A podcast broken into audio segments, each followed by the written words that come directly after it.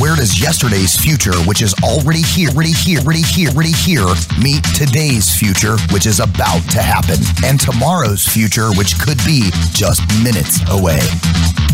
Welcome to Technology Revolution, the future of now. Where host Bonnie D. Graham asks savvy futurists for their predictions about the tech driven trends that are shaping our future right now. Here's your host who will take us into the future of now, Bonnie D. Graham.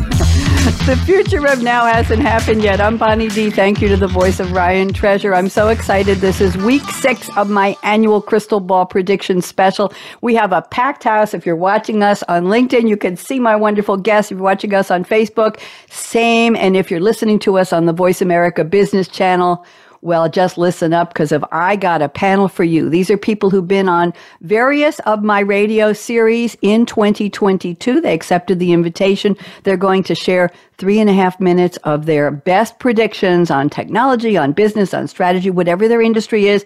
And maybe you'll get a couple of sports predictions. We will be surprised. so let me do my usual opening. I have some movie quotes and then I will read a very brief bio of each guest. They're just going to say a quick hi and wave hello and then we'll get started. So here we go.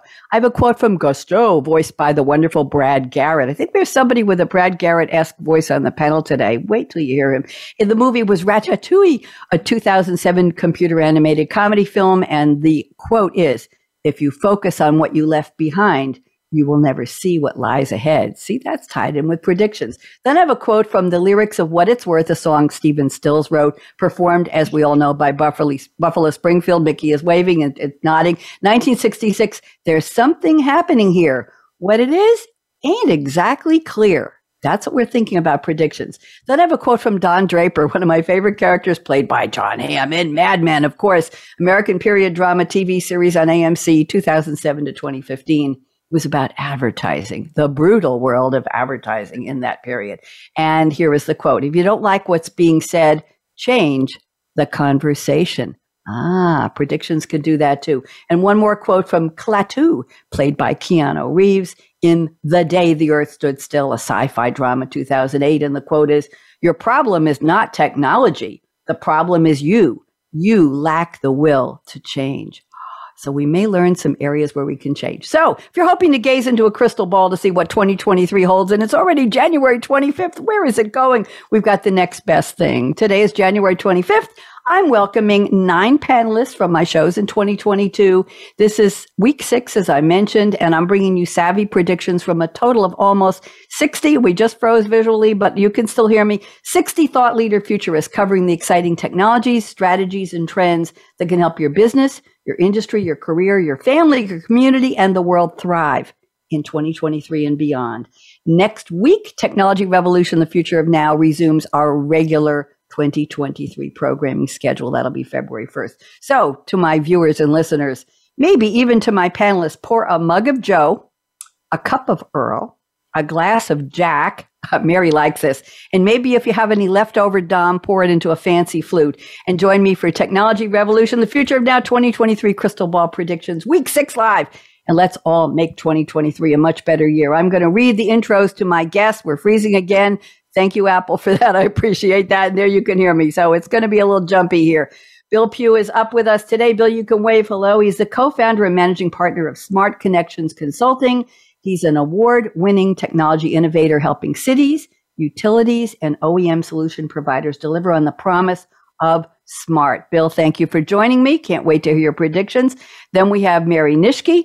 She is the founding member and first president of UM Advisory, and she's a certified green multifamily building operator professional with the Building Performance Institute. Mary, that's a long title. I want to see that business card. Chris Ortega is with us. He's a CEO. Chris, wave hello. Uh, there you are. Fresh FPA, a full service company focused on business and financial transformation. With his expertise in finance, accounting, financial planning, analysis, FPA, strategic planning, and financial leadership, he builds and shapes domestic, multinational, and international matrixed finance organizations. That's a mouthful, Chris. Always happy to talk to you. Karen Tenenbaum is with us today. Karen has been a tax attorney. I'm not going to tell you how many years, but it's a couple of decades with an LLM in tax, and she's a CPA. She founded Tenenbaum Law PC in Melville, New York. I'm a New Yorker too, to help individuals and businesses facing IRS and New York State tax problems. We're just going to call them challenges. She's the chair of the Suffolk County Bar Association Tax Law Committee, vice chair of the New York State Society of CPAs, relations with the IRS committee. And I will tell you that Karen attends approximately 1,200 events a week with dinners and lunches and breakfast, and she's still a size zero. And I want to know her secret for doing it. I've never seen anybody post that many events that she attends and chairs and sponsors in the world. So, Karen, you're still my hero for event attendance, getting out there and spreading the word. Thank you. Then we have Mark Leslie Lefebvre. Mark is an award winning author of more than 30 books. He writes fiction and nonfiction under the title Mark Leslie. His titles include A Canadian Werewolf in New York. Oh, I don't think I met, I don't think I, I think I dated one of those. Sorry. Um, Fear and Longing in Los Angeles. Haven't gotten there yet. And Haunted Hospitals. He has served as the president of the Canadian Booksellers Association. Welcome, Mark. Then we have Dawn J. Rasmussen. Dawn Wave, hello. She's a CPA, certified public accountant, and CFE certified fraud examiner, and she's the author of the novel 12 for 12. Dawn says, listen to this. She was born with a natural radar for detecting fraud. Dawn, there's so many careers you could have besides a CPA with a moniker like that. She has found it in every place she has ever worked which began her study of criminology. Dawn, welcome. Then we have Freddie Cruz. Hi, Freddie Cruz. He's the founder of what else? Freddie Cruz Creative Works. It's a boutique agency, and the greater Houston, Texas area has heard Freddie's voice for more than 17,000 hours on weekday shows, community affairs shows, and podcasts, as well as in productions. Freddie, welcome. So happy to have you. And then we have DC Gomez. DC Wave, hello. DC is an award winning USA Today best selling author podcaster, motivational speaker, and a coach. After college, she joined the U.S. Army, served four years. Thank you for your service, DC. She writes fiction and nonfiction, ranging from urban fantasies to children's books. And last but of course not least, we have Mickey Mikkelson. Mickey Wave Hello just came back from a trip to South Africa. In 2006, he started working in the literary and bestseller book industry as special events manager for Chapters Indigo, which is Canada's largest bookstore chain in St. Albert, Alberta. And 10 years later, he founded Creative Edge Publicity, which he calls an aggressive PR firm advocating for the traditional and independent author and artist. And three of his clients are here today, Freddie and DC and Mark. So Mickey, so happy to have you here. I'm going to start the party here with Bill Pugh. Bill, I'm putting you on speaker view. We're ready for your predictions. Knock it out of the park. Bill, go ahead. All right. Well, look, I, am I'm, I'm looking at what uh, has been promised um, in the built environment over the course of the last few years, right? Starting in November of 2021, when the infrastructure bill was signed into law. Um, it's been a whole year. So we went through all of 2022 with people positioning themselves, companies positioning themselves, um, various consultants positioning themselves, a lot of talk about what was uh, needing to happen. My prediction, my first prediction is that we'll start to see the money flow in um, to all of these areas. And the very first area that uh, will be, I mean, because this is a generational thing. It just does not happen across the board where it impacts everything from grid resilience to uh, transportation to, um, I mean, all of this other, you know, special talk around AI and ML and all of these other supporting technologies. We're going to see um, the utilities and the grid make a transformational change in infrastructure um, these are the things that are going to now support uh, the, the things of electrification. Um, you're going to see EVs um, in a numbers that in numbers that we've never seen them before. Um, all of this is kind of drives itself next to the element of sustainability. I think we're going to see a huge push from a sustainability perspective and how buildings are being built and how uh, the environment is being treated. Um, and I think that that all of these things is, are going to result in a trickle down effect. So as we go from the grid to sustainability. We're going to see an improvement in terms of how uh, the farmland is treated, in uh, how food is grown and prepared, and how it's shipped. um, and how it gets from point A to point B. So that is another element of sustainability. And we're going to see elements of how waste, food waste is treated. Um, these are these are things that are absolutely paramount in terms of the future of our children and how they're going to treat the world. The next thing is I think that we're going to see a downturn in with respect to college grads and them going after money. A number of the college folks that I've talked to are not interested in working for the Googles, the Amazons, the Microsofts of the world. They're actually more caring about what what is your what is your foundation for sustainability? What is your foundation for saving the world? What are you doing? What is your company doing and delivering in terms of services that are going to enable uh, connectivity for underserved communities? We're turning away from from the elements of I need money for me to I need to improve the we and that is um, that that is absolutely what I'm what I'm seeing in in that respect. The next thing is all of this conversation around the metaverse. Uh, we're going to see a downturn in that. Um, I mean, we are so far away from anything that represents those types of things. What you will see is the use of digital twins in a more functional fashion. That being a multitude of things, right? Because not all digital twins are the same. Um, the building environment, you know, and people that design and build buildings have been using a version of digital twins with the BIM model. Um, for a long time. What we're going to see now is digital twins used to visualize and actualize things predictively before they happen so that we can keep the grid from falling over so that we can keep uh, energy and water flow happening. Um, and and I, I just think that that's going to be the realm that we operate in over the course of the next next year next two years three years. These are the things that that i'm seeing um, are going to happen Bill, thank you very much. That certainly set us off on a good tech tangent. And I wanted to comment that the values you're talking about with where college graduates are looking for where they want to work, what they want to do, the businesses they want to build, that what they want to sponsor and get involved with. We used to blame the millennials for that, didn't we, Bill? A few years ago, it was, oh, they have values. They want to be part of a sustainable environment. They want to work for companies with values that are doing good for the world. And we used to say, oh, Absolutely. millennials. And then the millennials came in and they started, well, first of all, they had expendable income. Karen knows about that and, and uh, John knows about that. But the point is that they all of a sudden were running companies and they were managers. And now what? They're in their late 30s, early 40s, mid 40s. They're managers, they're owners, they're entrepreneurs. And it looks like their value system has trickled out. I didn't say down, has trickled out and it's being embraced by more. Thank you very much. Good start. Mary Nitschke, you're up next. Mary, your turn. Talk to us. Three and a half minutes. Awesome. Go. Awesome. Well, it's always hard to follow Bill with that voice.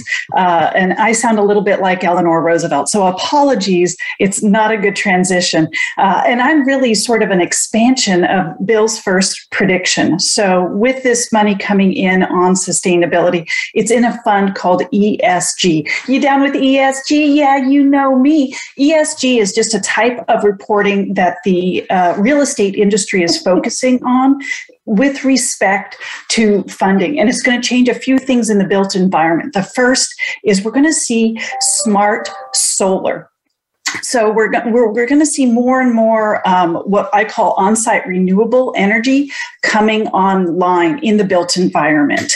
Uh, these systems are going to create greater insight into usage. And everything that we know is the more you focus and measure something, the more you change it. And you usually change it in for the better. You usually change it and it reduces. It also is going to change the buying habits of consumers because we're going to be looking at our energy differently within our own homes. And I think where this is really going to be an expansive thing is we're going to look at what I call the vampire load. So the vampire load in our homes today is anything that's plugged in, uh, that's on demand and waiting for us to command, like like like a, a, a smart device that you yell at and it suddenly turns on. It's always drawing energy, and we're going to look at those devices inter- uh, differently. I think the big push is going to be we're going to see a shift in gaming systems uh, to uh, something that's more energy efficient. And I'm excited about this because I, I love this area of my home.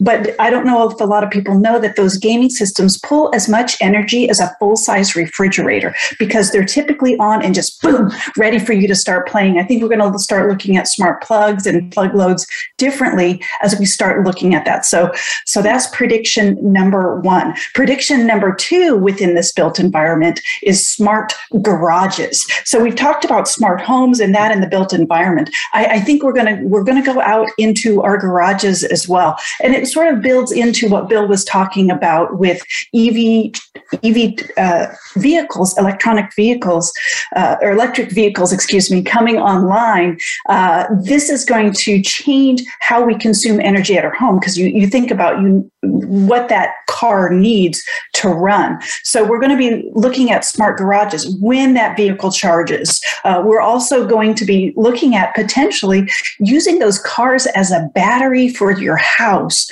when you have a service interruption. So I think we're going to be looking at uh, not only uh, the garage as a, an extension of our home, but how we can use that garage and how we can be more efficient and how how we can help it. And the third prediction uh, is plants. And we're like, wait, what? This is technology. Uh, but I really think that this is really going to be a big transcendence. So uh, a fun fact, maybe not so fun fact, we spend about 90% of our lives indoors. Uh, and I think we're going to focus more on indoor indoor air quality. We're going to start measuring it, uh, bringing this information into our systems with uh, sensors that we're looking at uh, carbon monoxide differently.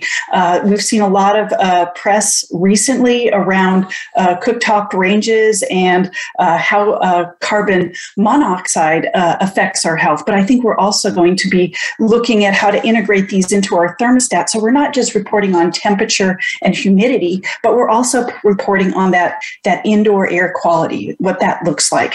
And this comes back to plants. So you've heard the old adage of a plant in, in every room. Plants naturally improve indoor air quality uh, because they absorb the carbon dioxide that we produce, that we emit, and they emit oxygen, which we need to ingest. And so I think we're going to be looking at our indoor air quality differently and using technology to really measure that. And then more on plants.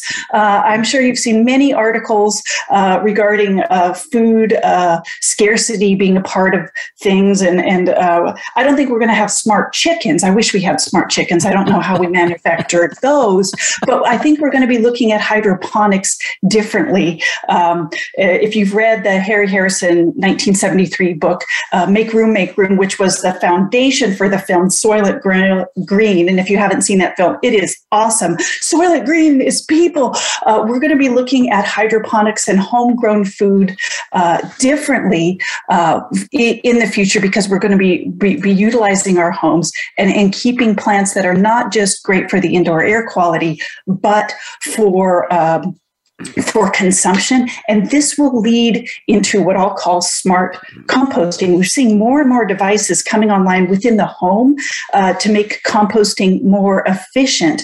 I think these things will become integrated into our smart environment and we'll be able to measure, uh, measure uh, as, as weird as this is going to sound, what you are making so that you're actually going to uh, see how you're helping uh, farmland and the soil and, and pre- prevent, frankly, against uh, drought because that's a big component of composting.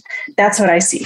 Mary, th- I wish, you know what, I don't think Eleanor Roosevelt ever had that kind of verve and, and zest when she spoke. Mm-hmm. I'm sure people listened all over the world. She was a brilliant woman, brilliant statesperson, but I don't think any, I don't think she ever was known for that wow that you put in when you speak. Mary, quick comment about plants. I have discovered that if you take the seeds out of vegetables you buy to use in salads and soups, you can grow you can start. And I recently bought a yellow pepper. It was a nice pepper. And I cut it open and I carefully harvested the seeds. There were about 50 of them. And I dried them on a paper towel for a couple days. And then I put them in a little jar with fresh potting soil, a little bit of water, and just left them alone. Watered them a couple drops every day.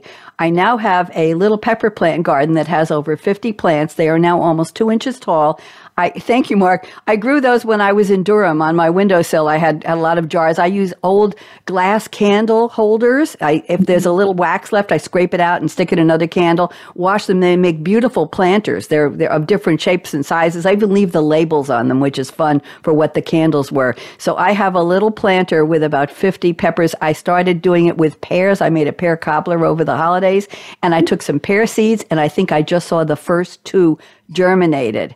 And of course avocados and you can do it with all kinds of things. So and and uh, by the way coleus cuttings if you take a little one even a leaf that falls off and you put it in water and root it, it they'll just grow they'll cover your house. So anyway mary thank you. I, I, I really appreciate that. It made me feel good about that. Mark, thanks for the hands up on that, the thumbs up on that one. Green thumb here. Yes.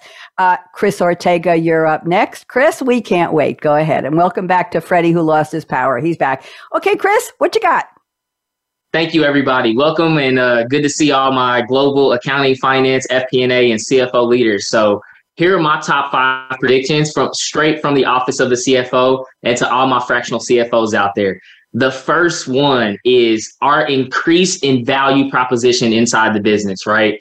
When you look at, I look at the, the pandemic, you look at the two years afterwards, we're now entering a new phase of value for the office of the CFO. And a lot of that is demanded from the business, right? When the business and those finance leaders stepped up, and shout out to all my chief revenue and my chief sales officers that looked at the CFO and said, you know what? I don't know how to continue to navigate this uncertainty and salute to those CFOs and those fractional CFOs that stepped up. So that's the first one. I continue to see our value proposition, not only in bigger companies, but all the way down to C companies, the need for a fractional CFO and the skills, passions, talents, and experiences that they come with day one. That's going to be advantageous for businesses. The second one, let's talk to my, let me talk to my CFOs. Let's have a heart to heart body right now, right?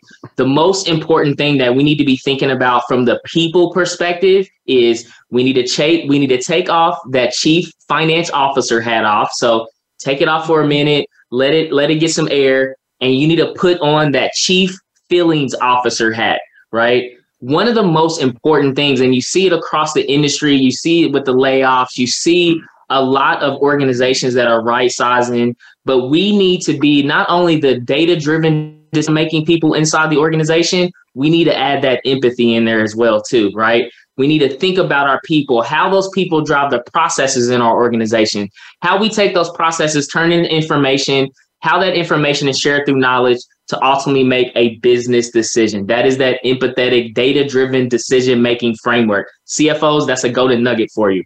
The third thing we need to tackle hey, we need to be like marketing and sales. I'm saying it right now. We need to be technology adopters. Why is it we got to go through our US GAAP, our IFRS, our audit, our tax, our compliance? We got to go through this 10 page workbook of stuff before we adapt technology. If you look at the value prop that I mentioned earlier in that first tip, technology is helps us scale, right? We don't have the luxury of sales and marketing that when sales and, and revenues increasing, you go hire more salespeople. Nobody looks at the office of the CFO and say, hey, go hire more accountants or go hire financial people, right? We need to be leveraging technology and we need to leverage technology to get us out of that low value, manual, routine, real data heavy pieces of it. Because right now, if you've got that high potential, high performing person on your team and you've got them doing data mining, you've got them in these low value activities, they're already looking for a job. They've already quiet quit. Those are the quiet quit people. The fourth thing is um, we want to continue to make this uncertainty and challenge, right? For those CFOs, the balance that we need to have is we need to move away from precision in our long term plans, right? Meaning precision is that 95, 98% confidence level in the next 12 to 18 months. I still don't understand why CFOs are doing 24 month long range planning when it's like we need to shift to more agile planning and have that precision, that 95 to 98% confidence interval in that next 90 days. That's how we need to start thinking about it. So shifting away from this long, broad range planning to get down and having pinpoint precision and accuracy in the next 60 to 120 days. As we continue to navigate continued uncertainty, we've got the global uh, recession that we're seeing, we got the US recession, there's a lot of macro factors that CFOs are keeping up at night. So we need a balance and setting the communication with our business partners that, hey, we're going to have the best information in the next six, 60 to 120 days. The last, the last top five prediction I give for CFOs and fractional CFOs and finance professionals, legacy. Please believe right now we have the opportunity to rewrite what it means to be a CFO for the next 10, 15, 25 years, right? And that's one thing I get really passionate about, right? We have this opportunity to rewrite that legacy that we bring in to be better collaborators, to be better great communicators, to build connection inside the organization, to build a community, to ultimately bring clarity to the organization. That's my top fives around that. And lastly, I'll give my sports bet. Tom Brady's finally going to retire. Brady, wash it up, bro. You're done. Hey, you've had a great, you're the GOAT. Everybody can say it. Wrap it up. My other sports prediction LeBron is going to be the top scorer in the NBA, and he's going to be on a path of playing with his son on his team. Oh. Let's go. Those are my predictions. Thank you, Chris. Two questions. You know that there's a brand new movie coming out on February 3rd, apparently not streaming, but in theaters with Lily Tomlin and uh, Rita Moreno and um, uh, uh, who else? A couple of other uh, Jane yes, Fonda. Jane, Jane Fonda, Fonda, and and there's one more. Oh, Sally Field, and it's called 80 for Brady, and it's about four senior women who want to go to the Super Bowl, and they're going to be cheerleaders or something. The promo is very very funny. They're airing it on TV, but it won't be, it won't be streaming, which is too bad because I would love to see it. And Jane has this incredible blonde flip wig that would just knock your socks off. So anyway, very very funny. Uh, Chris, in in you have to be, they need to be the 60 to 90 day, the precision pinpoint planning. I'm hoping that you're predicting that will start to take hold in 2023. Yes or no? Yes, yes. Okay, good. Most that's, definitely. That's what I wanted to get. We have another, fi- we're finance heavy today. Here we go. Karen Tenenbaum is next, my size zero tax CPA from Long Island. Karen, it's always wonderful to have you. And everybody, I want you to see on the left of her, uh, her screen, there is Walter the Vault. That's the character she invented years ago who brings financial literacy. There he is. He's a stuffed toy and he brings financial literacy to children. And that, again, as I told all of you before the show, was one of my top topics on Technology Revolution for all of 2022. We had over 8,000 listeners in the first couple of weeks to that show. So, Karen, bravo to you and your colleagues. Karen, you're up. Three and a half Thank minutes. You. Go for it. Okay, so uh, I'm a tax attorney. I'll start with that actually. Uh, the IRS, we handle uh, tax problems. The IRS has been uh, funded for $80 billion unless uh, it's taken away, which I, I hear some rumblings about that um, and it's going to substantially increase uh, tax enforcement. And so, what we think we're going to see are a lot more IRS audits. Uh, usually, they're auditing uh, what what you would think they would be auditing would be the, the high uh, net worth people, but we actually, uh, I think, we're going to see a little bit more uh, middle level going forward. the IRS has also changed the rules for offers and compromise a little bit and so if you want to pay less than you owe, you know, you hear all these commercials, pay less than you owe. That's an offer in compromise. And because they've now upped the expenses, uh, I think you're going to see people trying to settle for even a lower amount. And you're going to see more and more of those offers. But however, I think it's going to be a little bit tougher because now they're requesting additional information. So if you were, if you have a personal uh, debt, uh, you owe taxes personally, now they're going to ask for uh, financial information relating to your businesses. And so I think that's going to make it a little bit tougher to get an offer in compromise. On the state level, uh, New York has increased their uh, income tax rate for people earning more than a million and couples earning more than two million, and they've created new tax brackets. And I think because of that, you're going to see uh, more and more people leaving New York. They've already left New York, and I think if you read, um, you know, what's going on during the pandemic, uh, New Yorkers, I think, went to Florida and Texas where there's no taxes and it's warmer. And I think that you're going to see a lot more of that. And we handle a lot of residency matters, and it's very complicated. We represent people who are remote, working remotely, working from anywhere, and New York State is still saying you owe money here. So I think we're going to see a lot more of the audits of that, and I think we're going to see um, a lot more challenges at higher levels. But now let's talk about Walter the Vault. So uh, Can you see him right? yes. I'm Walter the Vault. I'm friendly and nice. I'm filled up with rhymes and financial advice. And our goal is to teach children at the lowest level, at the youngest level, uh, good good financial um, skills, so that they can make decisions and learn how to earn and learn how to spend and learn how to save and learn how to donate. And I think we're going to see a lot um, uh, of the world going digital, as we already have. And I think the kids are going to learn online a lot more. And we're also seeing a cashless society. Venmo, Zelle, you know, even with a credit card, tap to pay. And so, and there's a lot of kid-friendly uh, de- uh, debit cards and apps. And so I think the kids are going to need to learn if they can't physically touch the money, they, they still have to learn how to use it. And so I think we're going to see a lot more financial education online, which is a good thing, and through social media. Those are my predictions. Thank you very much, Karen. And what's the future for Walter the Vault? Is he getting a sister or a brother or a cousin or a family or where, where, where is he going? Because we know that, as you said, kids need, and, and when we did the financial literacy show with you and your colleagues a couple months ago, I said that I think adults need re education in finance because I recently went through as an independent, I'll call myself a gig worker. I went through a battle with trying to get a mortgage. And by the way, Tennessee doesn't have state tax either. And I think you're seeing a lot of people leave the, the Northeast and come down here to Tennessee because of that. But doing battle with banks and trying to get mortgage and understanding HOAs and POAs and fees and, and uh, insurance and Medicare, I think we need re-education of people over i'm just going to say the age of the speed limit in new york i think it's still 55 on most parkways i call that. I'm being very genteel about this. Sorry eleanor roosevelt. Why i said that mary. And I, I i predict that somebody karen is going to take up that charge pun intended of educating adults over a certain age and how do you how do you deal with how do you deal with taxes? Can you use a tax app? Do you still need to pay thousands of dollars ah, to a, a, CPA firm to do your taxes every year? And, and when can we understand what we're doing? So, Karen, that's just a charge I'm putting out for you and your colleagues. For uh, Karen, quick comment back well, before Mark. Yes, well, I'm, uh, I'm a, uh, in addition to being an attorney, I'm a CPA, and I'm very active in the New York State Society of CPAs.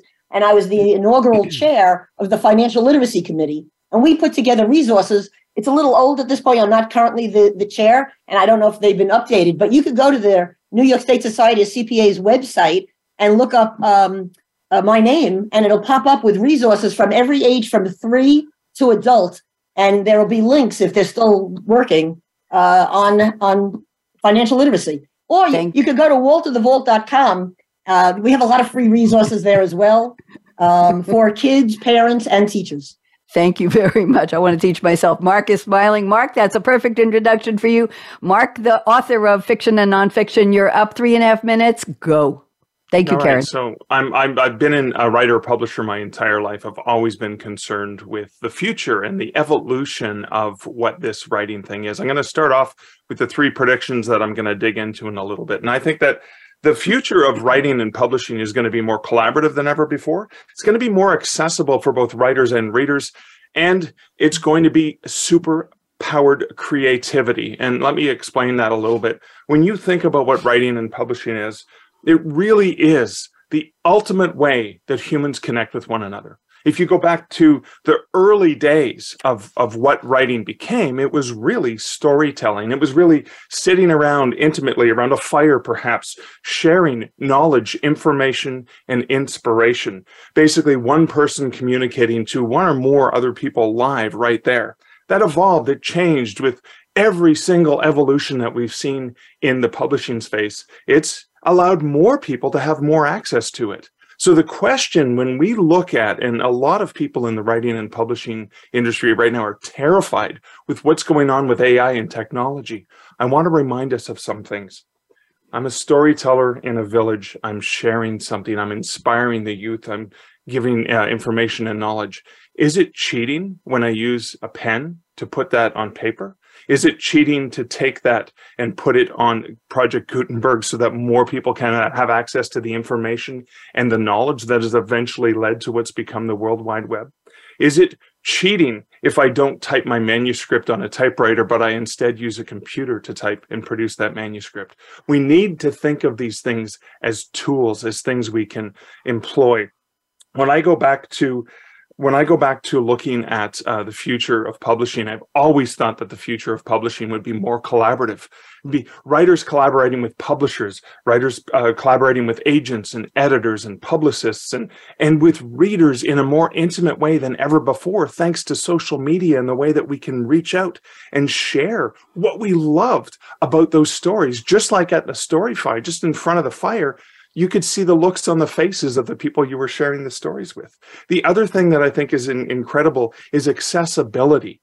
There are, I had a book that was not in audio yet, and I had a reader who could not read it in ebook format, could not read the physical copy, was asking if it was available in audio. I didn't have the time or inclination to spend the 100 hours to record it and produce it, etc. But within three hours using the Google AI voice, I was able to produce an audio version that this person could consume. Wow. It made it more accessible. Writers have long been in the backs of all of the when you think about AI is just going and taking information from around the world and it's throwing it together in some hodgepodge. Well, that's what we do as writers. We absorb from the world around us. We absorb the things we see, feel, experience. Shakespeare was ripping off the Greek plays and tragedies, so it's not all that different.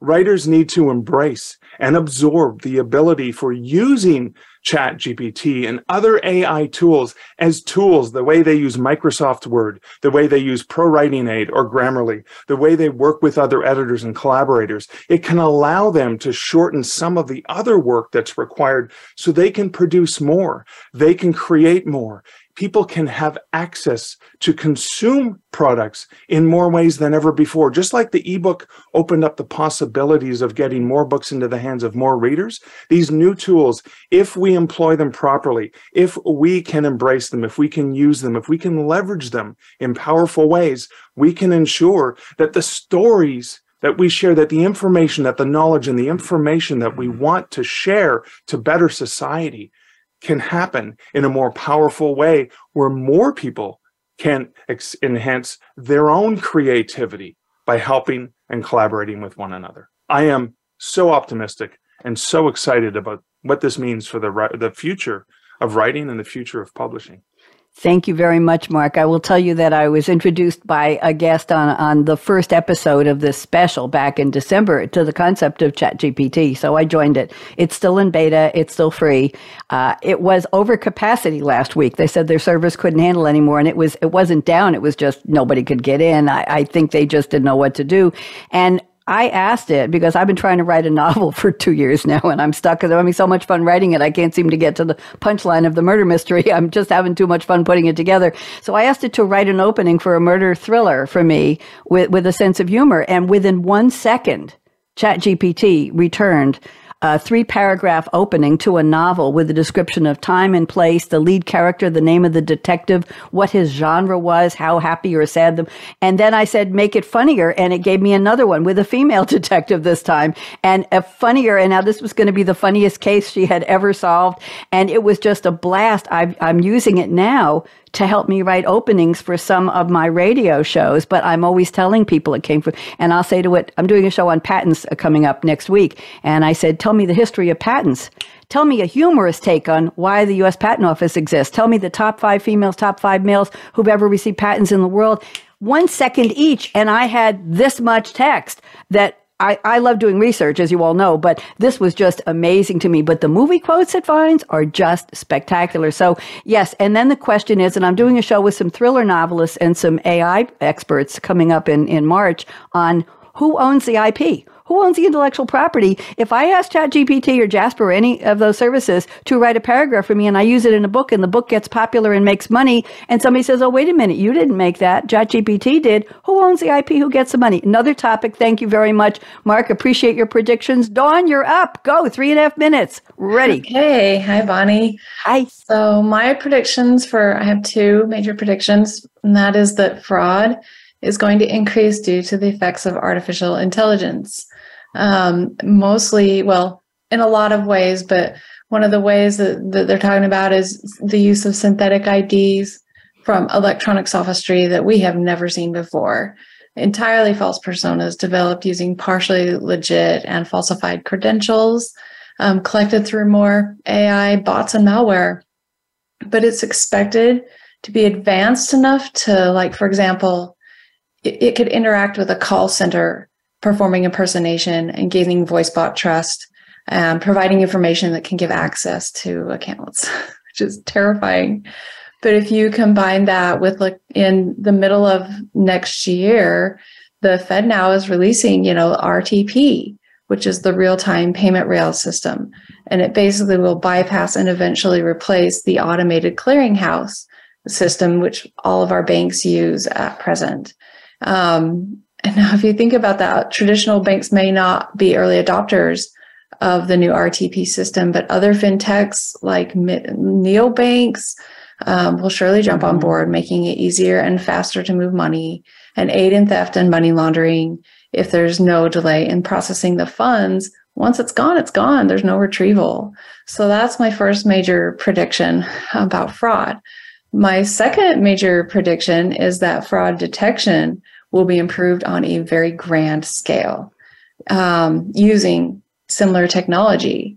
I mean, we're going from old blockchain technology for, that was data mining to um, machine learning technology, which used a lot of algorithms and patterns, um, swipe patterns, and things like that, um, to artificial intelligence, which by definition incorporates human understanding it's insane.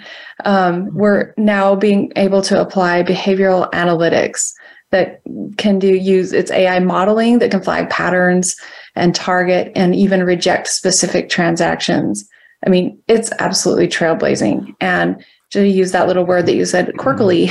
so I think it's going to greatly aid in targeting true problems for investigations that weren't able to be spotted mm-hmm. before. It's very exciting. And as for my third prediction, I also predict that I might have to reach out to Mickey to see what I can do for more aggressive book sales. so I told you you meet very interesting people here. Dawn, that is fascinating. And I'll, I'll tell you a funny story. I, I uh, sold some of the antiques I inherited from my mother in, in a major auction house in Durham before I moved to Tennessee a couple months ago. And I got the proceeds check and I deposited it by mobile Okay. To a reputable bank. Okay. And they said, Great, we got your check. And on Monday, we're going to give you this much money. And on Tuesday, this much money. And the balance will be available on Thursday. Five minutes later, I got an email that said, It looks like this check is going to be returned. We are holding all the funds on this check for a week until we check it out. So mm-hmm. I called my daughter, who also sold antiques that she inherited from my mom, for twice the amount that I netted because she had a, a, more valuable thing she was selling. Her check was deposited to the same bank by mobile and it cleared and it was available two days later. No questions asked for twice the amount. So I contacted the auction house. I said, Is there a problem? And they had their accountant call me. And she mm-hmm. said, We've never seen this before. Why are they holding your check? And we have, anyway, this may be tangentially related, but what I'm most interested in is the fact that cybersecurity, there, there will be new ways of countering the fraud and countering the cyber. And that's the important thing that we all would like. We want to stop the financial phishing. I think the Nigerian bank scam is still alive and well. I still get those one or two a year. I got a statement from somebody I've never heard of from a website and an email that didn't exist telling me there was a document from the radio station that sponsors the show. And I opened it and nothing was coming. And I finally said to them, Who is this woman? They said, We never heard of her. Don't open anything. She had a document that had the name of the company on it and it said payment notice. Oh, they're very persuasive. Oh, they're very, very, very persuasive. And I've asked them to send it to everybody who gets payment from them to please send a warning document. Anyway, thank you very much. Let's move on. We've got 12 minutes left and we have three more presenters. Freddie Cruz, you are up. Let's hear what your predictions are. Go. Freddie? There Freddie? we go. There, there we go. go. Okay, I was muted. Up. I was okay, muted. Dear. Sorry. go ahead.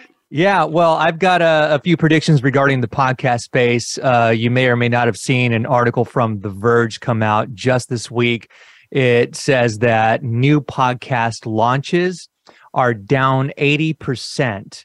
And what I interpret from that 80% decrease in launches of new shows is that people sitting on the fence now have 80% less competition, 80% less noise to have to deal with. So people on the fence of whether or not they want to launch a podcast are going to be like, hmm, I'm ready. I'm going to go. This is my year. Dang it. So uh, these are these can be B2B types. These could be solopreneurs, creatives. Maybe maybe 2020 was stressful. They you know people had to work from home and they weren't like the people who were you know merely experimenting with podcasts. Maybe 2023 is their time to experiment, but they've been kind of sitting in the back watching the habits and studying the craft. Maybe it goes beyond just a, a Rogan type. This can be studying someone like Andrew Huberman, who's huge in the neuroscience space, or studying somebody within manufacturing and and deciding, you know what? Okay, I want to be the next whatever that person is, and this is my year. I'm going to take the plunge and this is what this is how it's going to work so i think you're going to see a surge in podcasts um, from that from that standpoint I think people who are already podcasting, like you um, and me, um, we, we're going to see an increase in productivity. You just spoke to the the awesomeness that is Chat GPT. I freaking love it. I'm on board with it. I'm with you, Mark. Uh, this is a tool that it's like, okay, well, I just did all this work, but it wasn't really work because Chat D, Chat GPT type it spit out an answer and the amount of time I can get my One sausage second. fingers to freaking type in the question. I'm like, dude, oh my gosh. so uh, I'm going to do. I'm. Go- I was pondering a multiple episode uh, launch from my personal podcast, and now I'm going to do it. It's a six episode um, premiere season three launch, just because it's easier to write show notes and to do the the uh, the episode the episode show prep. So automatically right out the gate it's um it's it's a it's a lifesaver and not just for podcasters but creatives as well you're talking about writing a book bonnie i mean hello um, I know I know that with the IP issue that could be that opens up a whole bunch mm-hmm. of different mm-hmm. gray areas, but I think that there is so much upside to it. Um, and Mark, as you say, it's a tool. And you know what? It's going to be here whether we like it or not. If anybody, yes. I think we're I think we're we're um, I'd like to think that everyone on this panel is optimistic about the future. Yes. Um, but anybody watching who may be like, no, it's the rise of the machines and jobs are going to be lost. Well, I believe in this thing called creative destruction. And thank goodness somebody invented the car because my goodness, there are like a whole bunch of other, there are a whole bunch of like horse and carriage people who found much better gigs. So uh, that's what I got to say about that. Um, I think also when you look at the podcast la- landscape, and this just fires me up in so many ways, there are more than 2 million shows in existence when you think about it, which when you zoom out and you've got what, 8 billion people, 2 million is a really, really small number.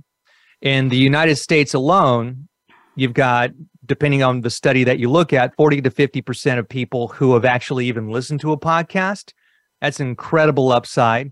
But going back to that 2 million show number, only about half a million or so podcasts are actually active, like your show, Bonnie, constantly churning out the episodes, constantly, mm-hmm. constantly getting those reps in. So, what I think is going to happen is uh, people who are ready to launch and are okay with shouting into an empty forest for 10, mm-hmm. 20, 30 episodes and are willing to tough it out are going to see some major upside in a year or two years as long as they're willing to get those reps in. Thank you very, very much. Very, very interesting. Yeah, I, I do 50 live episodes of this show, Freddie, and I have a show on creativity. You've been on it. DC's been on it. Mark's been yep. on it called Read My Lips Cool Conversations with Creators Monday nights, and I do 50 live episodes of those. Plus, I have several client podcasts. In my heyday a couple of years ago when it was really booming, I had 18 series all live at the same time and was doing six hours of live shows a week with shared time slots where I had four series rotating one a week week into the same time slot. And I was driving the engineers crazy, but I said, I'll always tell you which show is on today in that time slot. It was a blast, sometimes two hours a day. On that note, DC Gomez, we're ready for you, my dear. Keep it tight. And then, Mickey, you're going to wrap it up. DC, you're all in. Go. Ooh. Thank you. Thank you. By the way, thank you, Freddie. You just made my day as a podcast. I'm like, that is the best prediction ever. So Thank you. Thank you. So, as a writer, one of my predictions is you're going to be seeing a change on how writers communicate and much more focused on connecting. One of the things that we're seeing a lot is the trending in social media changing. Facebook's no longer the place that people finding their readers, it's no longer the place where people are connecting. People are switching to TikTok, which is a little scary for a lot of introvert writers to go, mm, do I really want to have my face out there and connect? But now is the time to get very aggressive in terms of where you're going to find your true tribe and who are they going to be. Another thing you're going to be seeing is readers are going to be much more focused on authenticity. They're not interested in just what the book looks like, what the blurb, what the cover. They're going to love it, but they're also very much into the fact that they're looking to see who is a problematic author. You know, are you representing these cultures properly? Are you creating the essence of a true character? So you're going to be seeing a change where readers used to be a lot more easygoing and caring and much more forgiving in terms of what a book and much more expecting of writers to be much more on point, to do the research, to care about what they're creating, and to come up with a product that is going to connect. And it doesn't matter whether it's fiction, nonfiction, you're going to be seeing the change in the training. And you can think TikTok, you can think, think BookTok, because now writers are being called to the table. Now they're being put on the stand and saying, hey, you created this, what are you going to do about it? And it is not a bad thing. I think mm. people get very sentimental, like, oh my God, what am I going to say? Just be authentic. If you made a mistake, own it, address it, correct it, and then move on and continue to create instead of feeling that I have failed the world and my words are going to be destroyed. That's not the case. So, authenticity, connecting, being able to open, into truly giving your audience and those readers the product that they want from your soul is going to be a huge trend that you're going to be seeing. Thank you very much. Very, very interesting. I will tell you that the opening line of my novella, I'm up to 24,000 words, and those of your writers know that's a novella, it's not a novel. It's It Was Not a Dark and Stormy Night because the Homeowners Association forbade it. And now you know. now, now you know. now you know the tone. It is hysterically sarcastic, and I have a, a pseudonym picked out, which has a color for the first name and a wine for the second name. I've already checked with some of my winery friends on how I'm going to represent myself. Mickey Mikkelson, you're up. Thank you, DC. That was great. Mickey, go. Two, two, two minutes. That's all I got. Go. Two minutes? Well, two and a half minutes. Two and a half. Well, thank you all for your predictions. Um, it's a hard act to follow, but I'm going to try. Uh, I'm a I'm a book publicist, actually a creative publicist. My my focus in the last six years around book industry, it's it's changed so much. And here are some realities, and then I'll get to my predictions. But here are some realities. There's over 1 million to 2 million books being published on Amazon every single year. The self publishing space has changed dramatically, the, the book industry as a, as a total. That's one aspect. Secondly, media are changing daily on how they're looking at opportunities, how they're looking at everything. In fact, last month, the USA Today eliminated or put on hiatus their bestseller list, which essentially changed the rules for anthologies, everything like that. And then, of course, finally, we have the COVID situation, which changed the book industry in total. And this is where my predictions are lying as a result of that. So I have a couple of predictions around that. And yes, I will have, I thank you, I will have a couple sports predictions as well. But number one, any authors creativities, anybody like that who are going to have success in 2023 and going forward are going to really have to diversify what they're doing.